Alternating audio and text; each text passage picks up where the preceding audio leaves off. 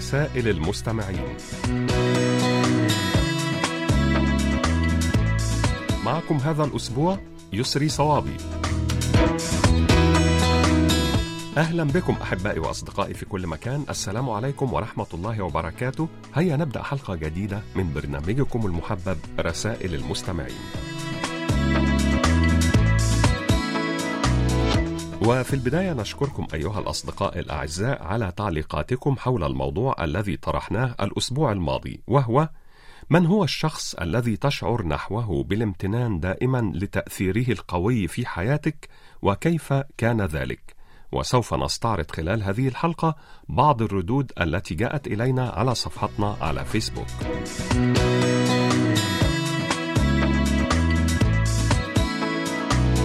اكتبوا لنا أيها الأصدقاء على صفحة القسم العربي على فيسبوك وأيضا إذا كان لديكم مقترحات بأفكار ترغبون في مناقشتها عبر البرنامج أرجو منكم إرسالها إلى بريد القسم العربي أو إلى ركن رسائل المستمعين.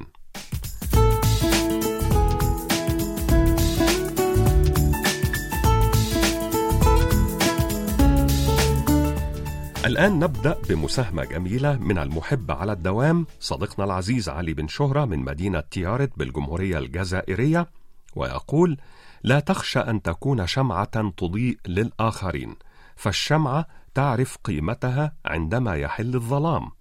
كن كالشمعة فنور الشمعة الصغير يطرد عالما من الظلمات. كن كالشمعة التي تحترق من أجل الآخرين فلن يضيع نورك هباءً. وسيلجأ إليك الفقراء وستسمع شكوى المتعبين في الليل. فالعتمة ليس لها عينان وسيلجأ إليك التائهون لتنير لهم الدرب وسوف تكون شاهدا على همسات المحبين الذين يحتاجون لشمعه تمنحهم الرومانسية والطمأنينة وتعطر لهم الأجواء. اذا كن كالشمعه بابتسامتك بعطائك بمواساتك للمجروحين وكن شمعة بنور الله في قلبك.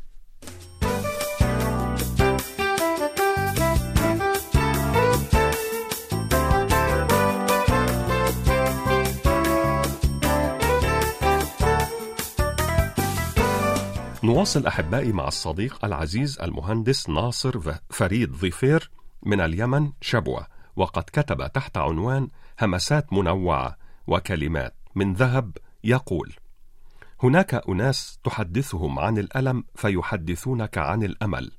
هؤلاء هم من تحتاجهم بالقرب منا دائما. دخل رجل الصيدلية وقال هل أجد عندك دواء يلين القلوب؟ فأعطاه الصيدلاني مصحفا. وقال له شفاك الله. الطمأنينة هي نهر جار مسلكها خمس صلوات تامات. احذر من ثلاثة: الوعد عند السعادة، والرد عند الغضب، والقرار عند الحزن. لا تيأس مهما طال بك الكرب، فالفرج كالجنين في بطن أمه، إن أتى قبل وقته تشوه ومات. فدعه يأتي في وقته مكتملا ليثبت لك أنه يستحق العناء.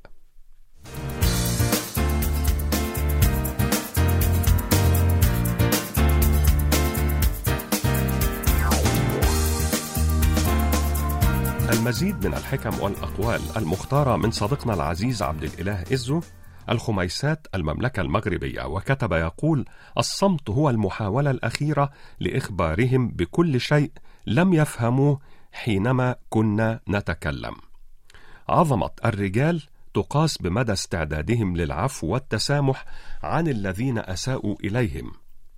لا يشغلني من أساء إلي فلست أجاريه. إنما يشغلني من أحسن إلي كيف أجازيه؟ مهما تشعر به اليوم من ضغوطات وتعب يوما ما سوف تستعيد ذكرياتك وتدرك كيف كان لصبرك وكفاحك وثقتك بالله دور في تغيير حياتك إلى الأفضل. لا تشارك غيورا ولا تسألن حسودا ولا تجاور جاهلا ولا تؤاخي مرائيا ولا تصاحب بخيلا ولا تستودع سرك احدا. كان بإمكانك أن تصبح شخصا أكثر نجاحا لولا حبك للسرير وتأملك لسقف غرفتك. كن طيبا واحرص على الا يعرف أحد أنك طيب. لا تمنح أحدا القدرة على أن يبدل سعادتك إلى حزن أو تغيير مزاجك بكلمة. أعطهم كل ما تحب إلا نفسك وسعادتك فلا أحد يستحق ذلك إلا أنت.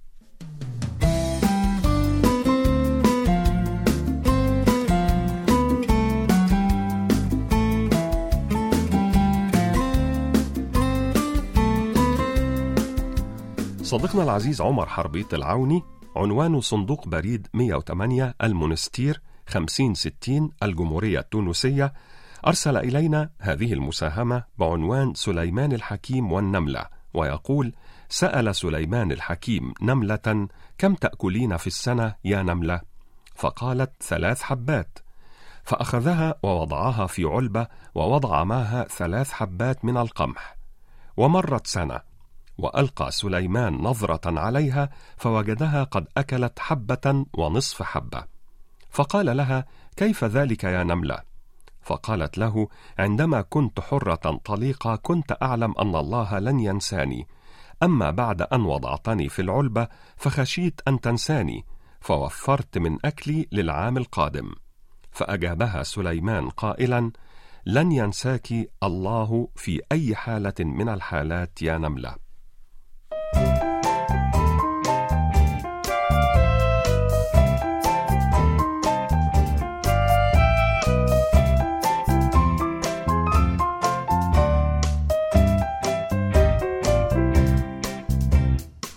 نواصل أحبائي وأصدقائي مع هذه المساهمة المفيدة جدا من الصديقه العزيزه رسل عبد الوهاب من العراق وتقول هل تعلم أن هناك من يمتص طاقتك فيجعلك تشعر بالضعف والخمول والكسل بعدما تجلس معه أو تكلمه؟ لا تستطيع أن تفعل أي شيء أو تتحرك من مكانك. إحساس بالتعب الضيق التوتر. إذا كنت تشعر بهذه الأمور فاعلم أنك فقدت طاقتك. فمن هم مصاصو الطاقة؟ أولا من يجعلك تخاف منه هذا الشخص يسرق طاقتك. فبعض الآباء أو الأمهات أو الأزواج أو الأصدقاء أو الأبناء من يجعلك في حالة قلق من السؤال والاستجواب وهذا يسرق طاقتك. ومن يطلب الاهتمام والعطف ويحملك مسؤولية وضعه هذا يسرق طاقتك. والغامض الذي يجعلك تفكر فيه يسرق طاقتك. ومن يجعلك في وضع استعداد لكي تدافع عن نفسك ورأيك يسرق طاقتك. فكيف تتعرف عليهم؟ كلهم يحبون الدراما وتعظيم الأمور ويتطفلون على حياتك وحياة الناس ولا يعطون اعتبارا للخصوصية. وكثيرا ما يتذمرون ويشتكون من أهلهم ومن شغلهم ومن حياتهم ومن عامة الناس. إذا كيف تحمي نفسك منهم؟ أولا قلل وقت الجلوس معهم. ثانيا تعلم مهارات الحوار معهم واعرف متى تسكتهم ومتى تفتح موضوعا آخر. ثالثا حافظ على طاقتك ولا تجعلهم يؤثرون عليك. رابعا لا تخجل من قول كلمة لا لهم. خامسا لا تشاركهم الانتقاد أو التذمر. سادسا وأخيرا إذا كان بإمكانك أن تبعدهم عنك وعن حياتك سيكون ذلك أفضل لك.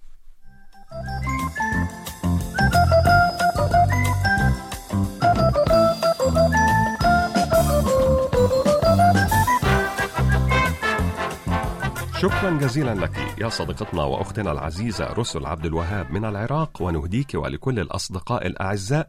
هذه الأغنية الكورية اللطيفة بعنوان Lovesick Girl لفرقة بلاك بينك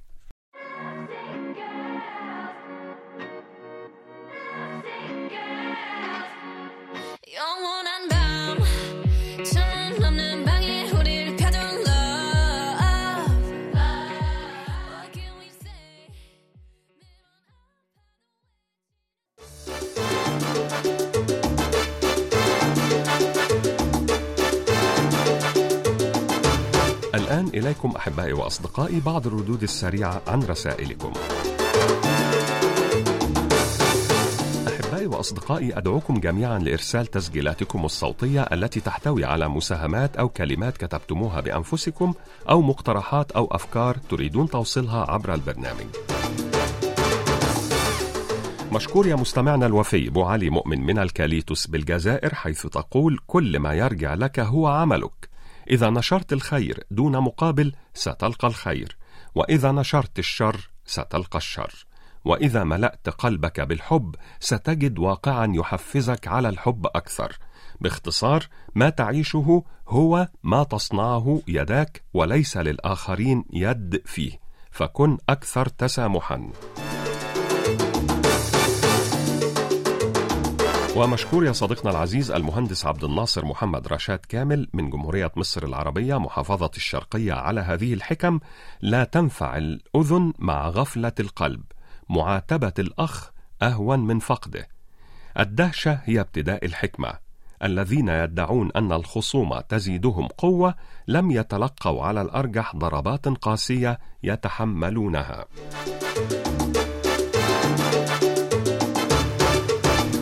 ونشكرك يا أختنا العزيزة يا راصدتنا الرسمية أوج شيماء من العراق بغداد على هذه المساهمة حول البودكاست. وتقول أوج جاءت هذه الكلمة بودكاست اشتقاقا من كلمة برودكاست وآيبود لتعبر عن البرامج الإذاعية حسب الطلب حيث يمكن الاستماع إلى البودكاست في أي وقت حيث يتم برمجة بث المحتوى بعكس محطات وقنوات التلفزيون. وتتنوع فئات البودكاست فمنها الكوميديا والرياضية والتجارة وتطوير الذات وغيرها.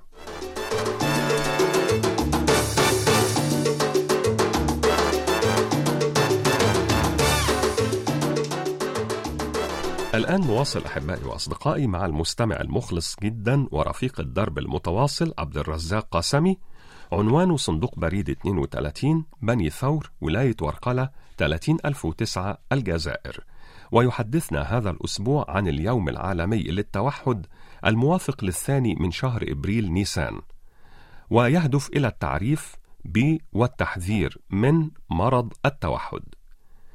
وتتمثل أبرز أعراض مرض التوحد في أداء حركات مكررة ونمطية بالأيدي أو الأصابع مثل لف الأصابع بطريقة معينة أو اللعب باللعبة نفسها بشكل مكرر ونمطي ليس فيه تجديد أو تخيل. وكذلك الاهتمام بالأشياء المتحركة مثل المراوح وعجلات السيارات والاهتمام بتفاصيل الأشياء مثل نقاط في صورة أو حبة على الوجه فيديم المريض النظر إليها أو تحسسها دون اهتمام بالتفاصيل. ويعتقد الباحثون أن الطفل قد يصاب بالتوحد بسبب عوامل بيئية كظروف الحمل والولادة أو نقص الأكسجين عند الولادة أو أخذ بعض اللقاحات أو نقصانها.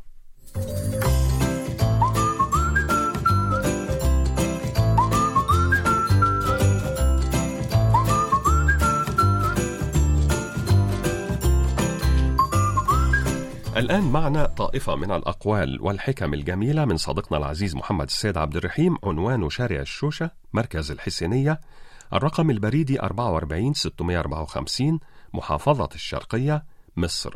ويقول الصديق الذي يفهمك يلعب دورا مهما في تشكيل شخصيتك. الشخص الذي يبالغ في التمسك بآرائه لا يجد من يتفق معه. النجاح الوحيد في الحياة هو أن تستطيع أن تحيا حياتك بالطريقة التي تريدها. الشيء لا يكتمل بمجرد الوصول إليه وإنما يكتمل عندما يصل إلى نهايته. التفكير أصعب الأعمال وهذا هو السبب في أن القليلين هم الذين يختارونه كعمل. من تعلم كثيرا عن الآخرين قد يكون متعلما أما من يفهم نفسه فهو أكثر ذكاء ومن يتحكم في الآخرين قد يكون قويا أما من ملك زمام نفسه فهو الأقوى.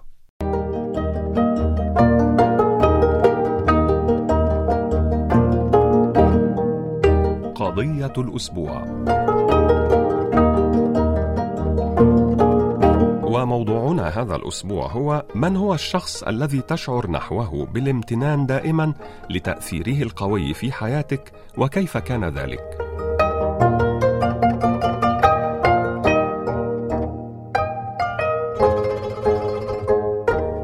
إيناس مالك تقول عائلتي هم أكثر الأشخاص الذين أشعر نحوهم بالامتنان.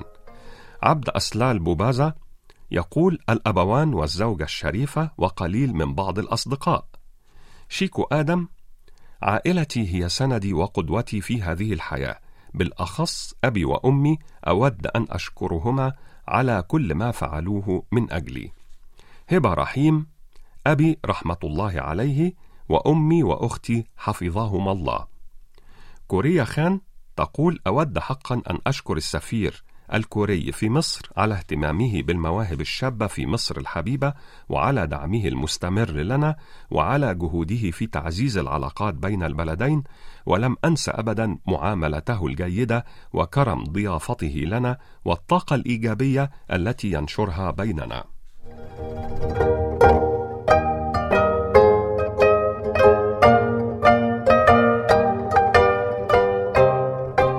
نشكركم شكرا جزيلا أيها الأصدقاء الأعزاء على كل مشاركاتكم القيمة وننتظر منكم المزيد من المشاركات المفيدة والجميلة وسوف نواصل معكم بعد قليل.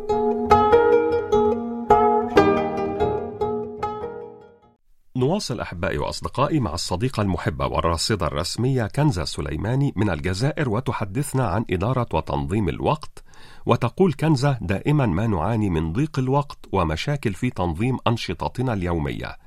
ولكن في الحقيقة الإشكال لا يقع على الوقت بل على سوء تنظيمه وإدارته. فالإدارة الجيدة للوقت تؤدي إلى تحسين الكفاءة والإنتاجية وتقليل التوتر وزيادة النجاح في الحياة. فلنطلع معا على بعض النصائح لإدارة جيدة للوقت.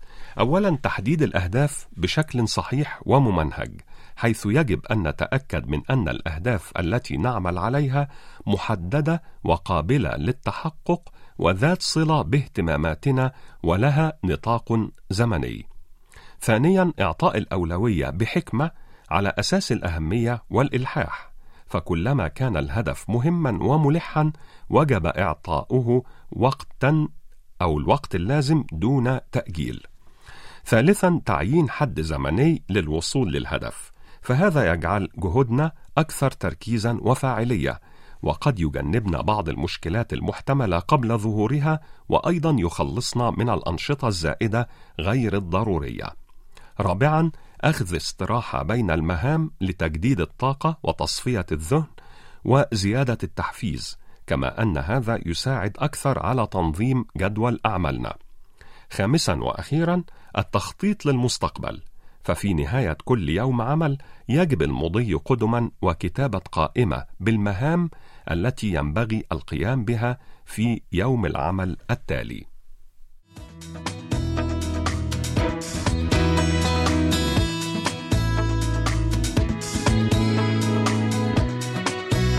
هكذا أيها الأحباء نكون قد وصلنا وإياكم إلى ختام حلقة هذا الأسبوع من برنامجكم المحبب رسائل المستمعين. إن شاء الله نلتقي بكم في مثل هذا الموعد من الأسبوع القادم وحتى ذلك الحين إليكم تحيات مخرجة البرنامج قمر كيم يونغ وتحياتي يسري صوابي